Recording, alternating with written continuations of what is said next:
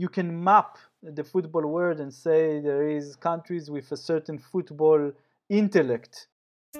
Welcome to the Halftime Snacks. My name is Ronen Ainbindo. This show explores the intersection between sports, business, and technology. Are you ready? Let's go!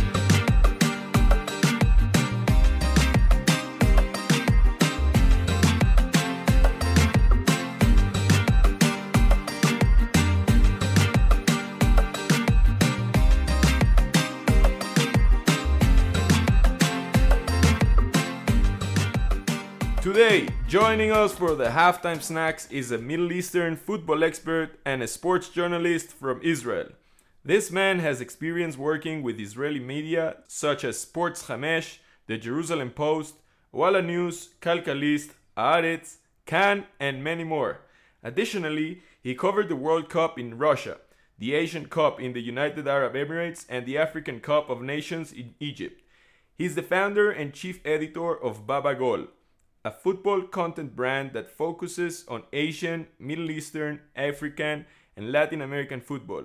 Ladies and gentlemen, allow me to introduce Uri Levy. Hey Ronen, how are you, man? Thank you for this lovely introduction. I'm doing all right, Uri. Thank you for uh, accepting my invitation to the halftime snacks. I want to start off right away asking you about the Israeli fan. How would you define in a one sentence the character of an Israeli fanatic of football?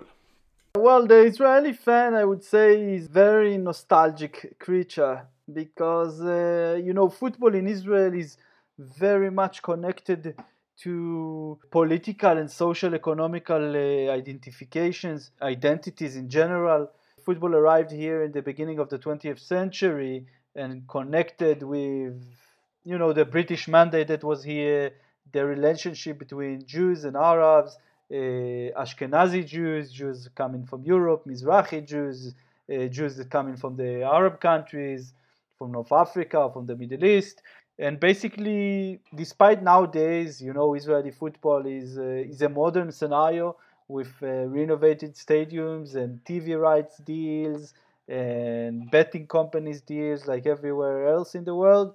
The Israeli fan is very much still uh, attached and uh, connected to the essence and the definition of his clubs, whether it's Hapoel Tel Aviv, which is more oriented with uh, left wing uh, Ashkenazi Jews uh, before the Israeli country was founded, or Beitar Jerusalem, which is famous for being the only team in the league not to field the Muslim and Arab players, or Maccabi Tel Aviv, which is also you know symbolizing some kind of uh, the rich and successful upper middle class or uh, any other you know uh, are so each club has its own uh, identity and the fans are adopting this identity and even it's not true.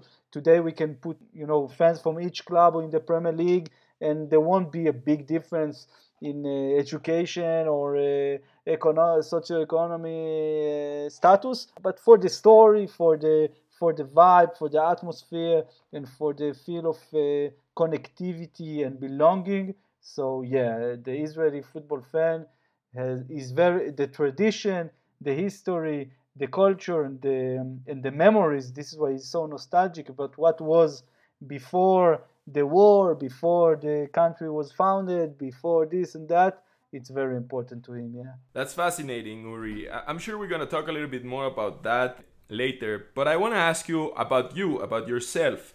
I want to know your story, and of course, I want to know the story of BabaGol. How did you even came up with with it, and how is it mainly different from all the like traditional sports media companies? My story with BabaGol is basically the story of my life. You know, in a way.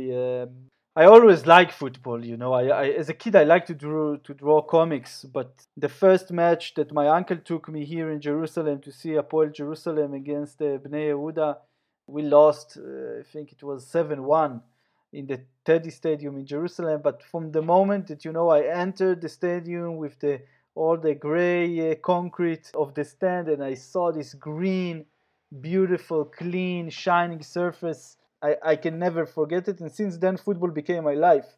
And I really looked for my way, first as a player, I wasn't too serious in my team as a kid, and I, then the army came, and you know, uh, when I first uh, released, I joined the sport channel at the beginning as an assisting uh, producer for the Five Plus Gold, which is the historical channel.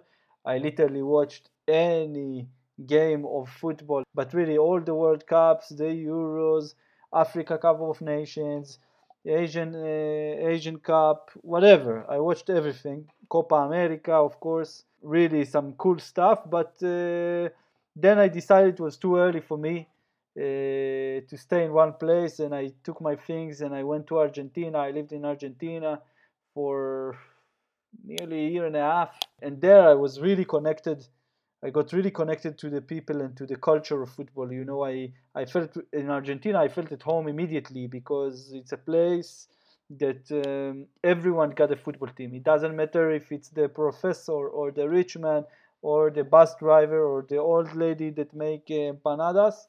Everyone got his own football team. And for me, you know, as a young kid renting a small apartment and uh, in Villa Crespo in Buenos Aires near the stadium of Atlanta, uh, Atlanta de Villa Crespo. It was amazing. And you know, I started to discover football in Argentina and the culture of, of the fans and the con- connection to the identities, exactly like what I told you about Israeli football. So in Argentina, it's of course different, much more, I would say, uh, rich in manners of uh, years and historical stories about the clubs, not only about the political context. Of course, there is politics and everything, but uh, this is what I discovered as a kid. And when I came back, actually, I didn't return to the industry of media. I was a cook for a few years, but I was writing. And then the 2014 World Cup started, and you know, few newspapers knew that I write good because I used to write a little bit for the website of Sport Five back when I was working there, and they said like maybe write something about Argentina. You you've been living there, maybe shed some lights on the football from a, a little bit of a local view. And then I wrote one piece, and then like it it, it got really popular. It was the beginning of Facebook and football media in, in social media, and people really liked it.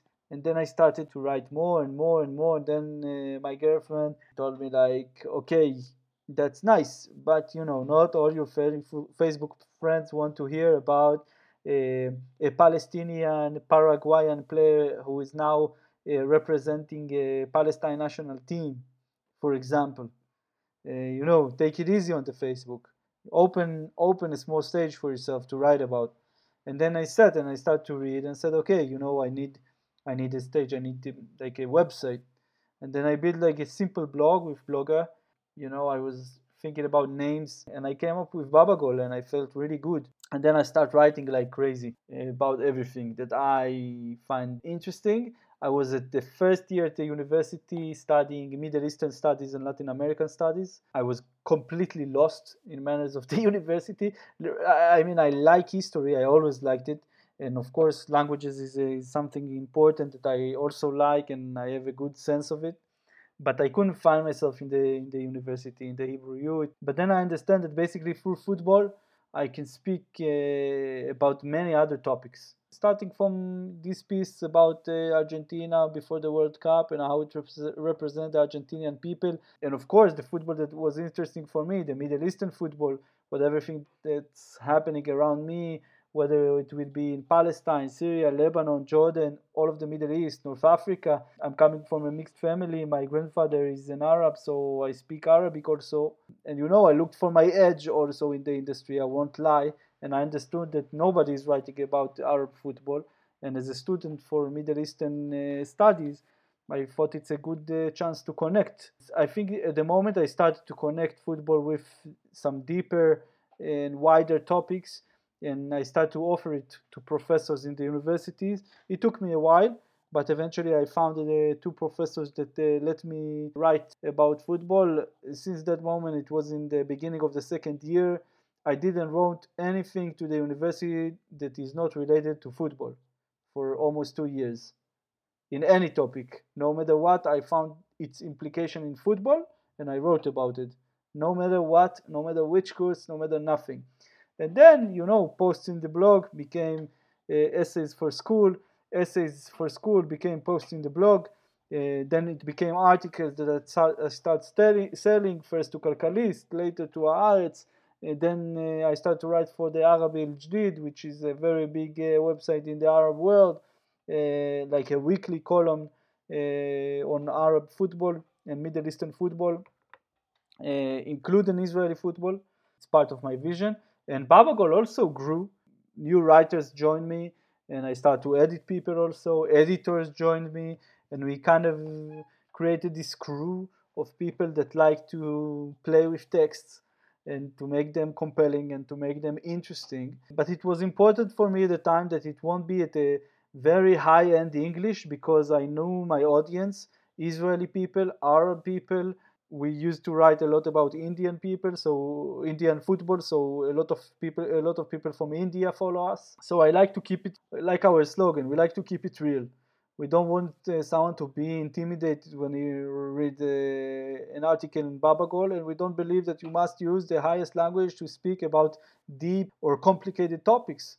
You need to find the right words and to, to explain it simply and to keep the narrative strong. And you know, this is what we do. We keep it real, and it grew and it grew. And you know, I as you said, uh, I covered World Cups and uh, Africa Cup of Nations and Asian Cup. I've been all over the region, uh, all over the Middle East, um, doing collaboration with the biggest companies in the world, from Copa 90 to Bleacher Report, Tifo Football of the Athletic, and basically BabaGol. Now, of course, it's also website and social media platforms that creates content for, for the pleasure of their followers but we also eh, a content brand that we do a podcast in Hebrew for the Kan, which is the Israeli Public Broadcast Corporation, IPBC. We work with Sport 5, I24 News, all the media that look for what they can learn from football. What is the, the bigger picture of football, uh, what you can understand from the game. Uh, we are really became like the the first stop. When you start to understand what, something, come to us. You know, it's uh, for example, in these day, these exact days, there is a serious conflict in Nagorno-Karabakh between uh, Azerbaijan and Armenia, and one of our main senior writers, Yossi Medina, wrote about uh, about this conflict in the in the reflection of football, which is very strong and interesting.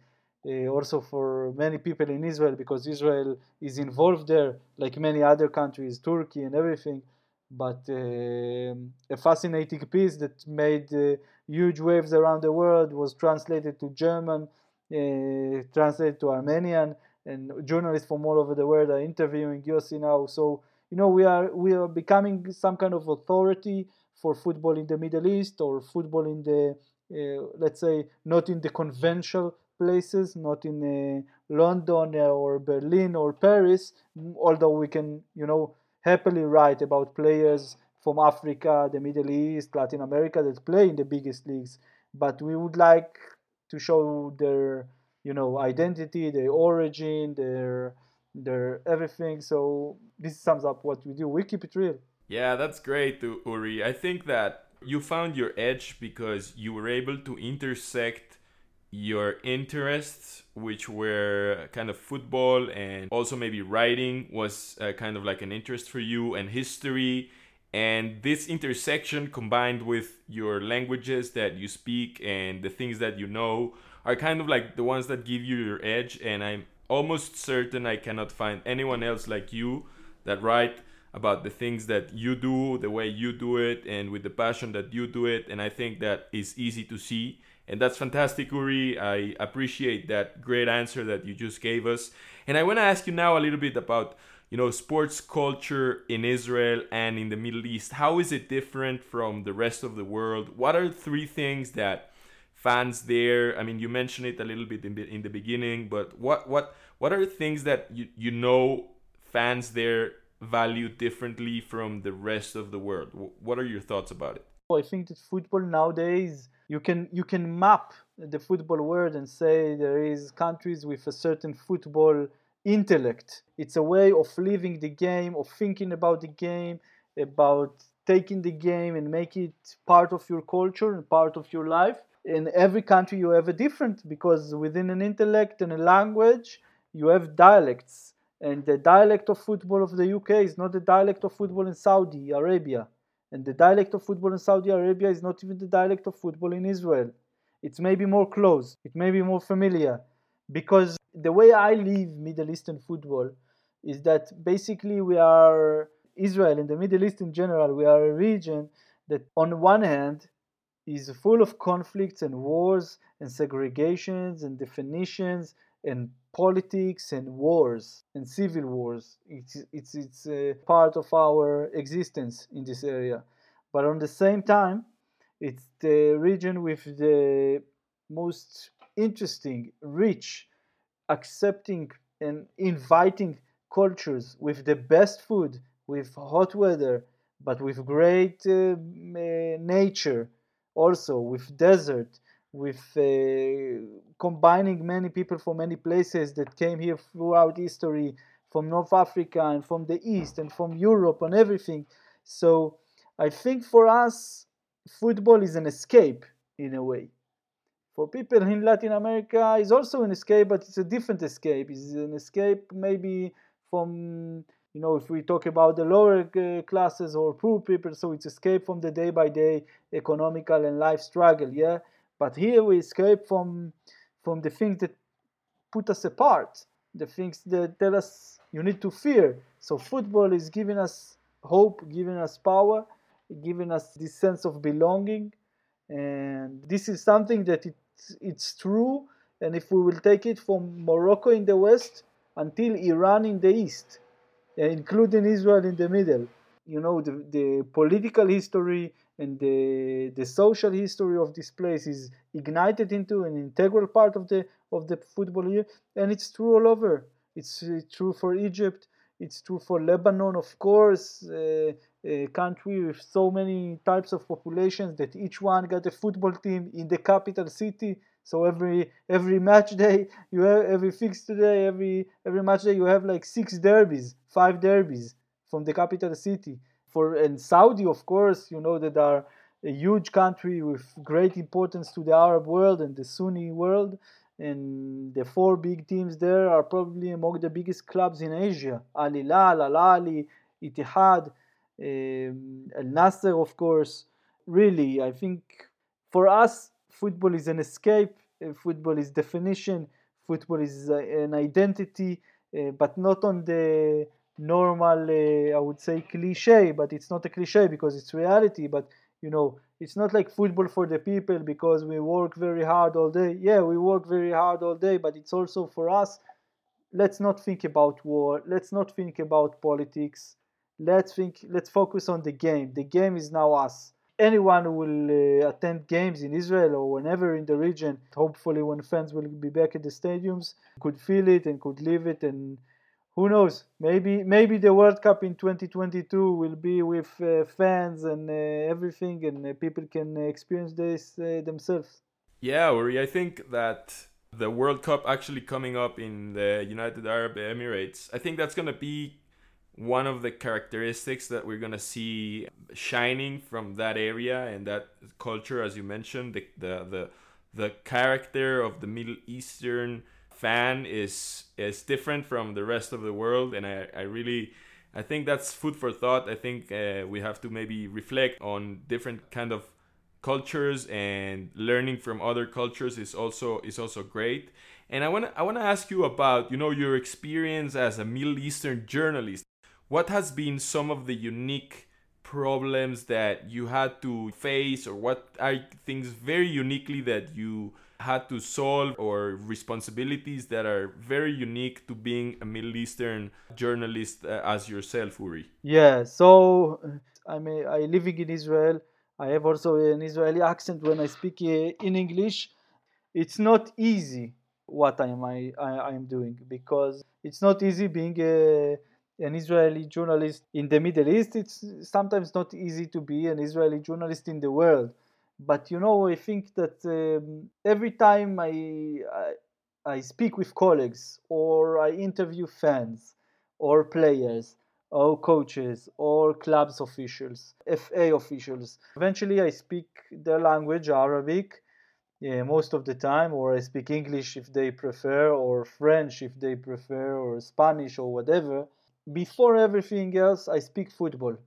And when you are 100% focused on the football and then opening and understanding things around it, then it doesn't matter.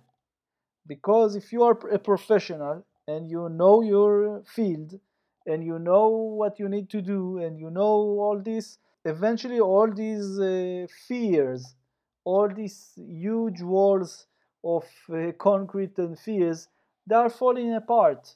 And eventually you are a journalist. So some people maybe be afraid to speak with you for a quote in their own name and you should respect it. Some of the people will be disappointed that uh, to discover that you are not a Palestinian from Jerusalem, you are a, a Jewish uh, person from Jerusalem or an Israeli, depends on how you present yourself or how they want to look at you. Uh, but you know, for me, I stopped playing this game of, of nationalities because I understood it will harm me in my work. I'm a citizen of football from the Middle East. I speak all I speak Arabic, I speak Hebrew, I speak English, I speak any language you want to communicate in, but I focus on football. And for football we can discuss whatever.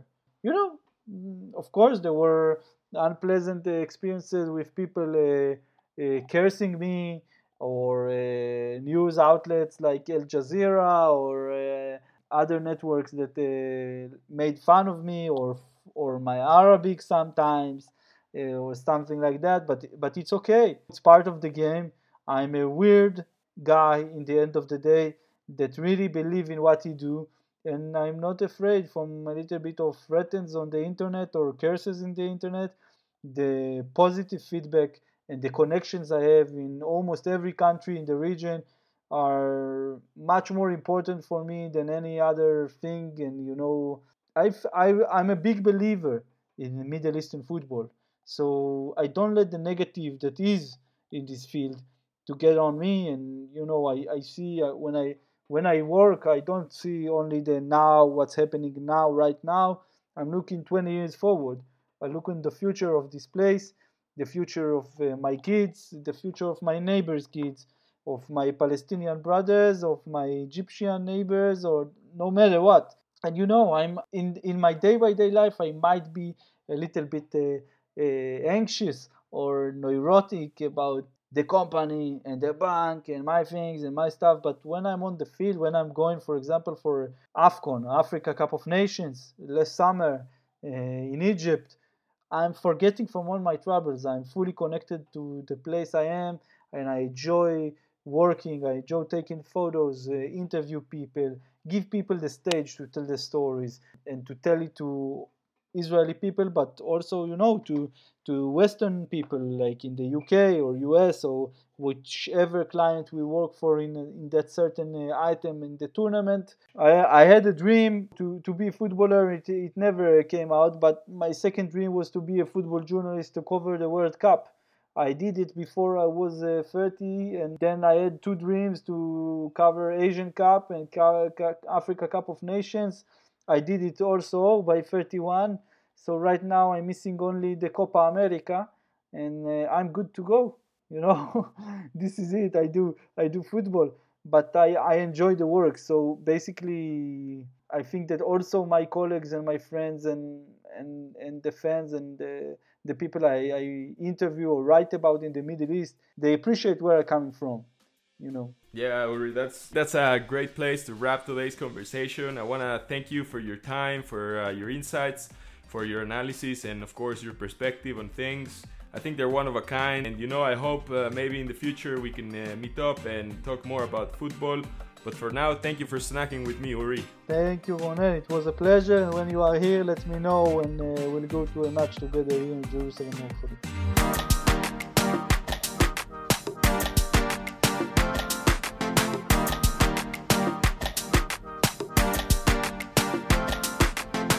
Before you leave, I want to thank you for listening. To hear these or any other halftime snack, check out the full archive on my website, which you can find on the show notes. See you next week!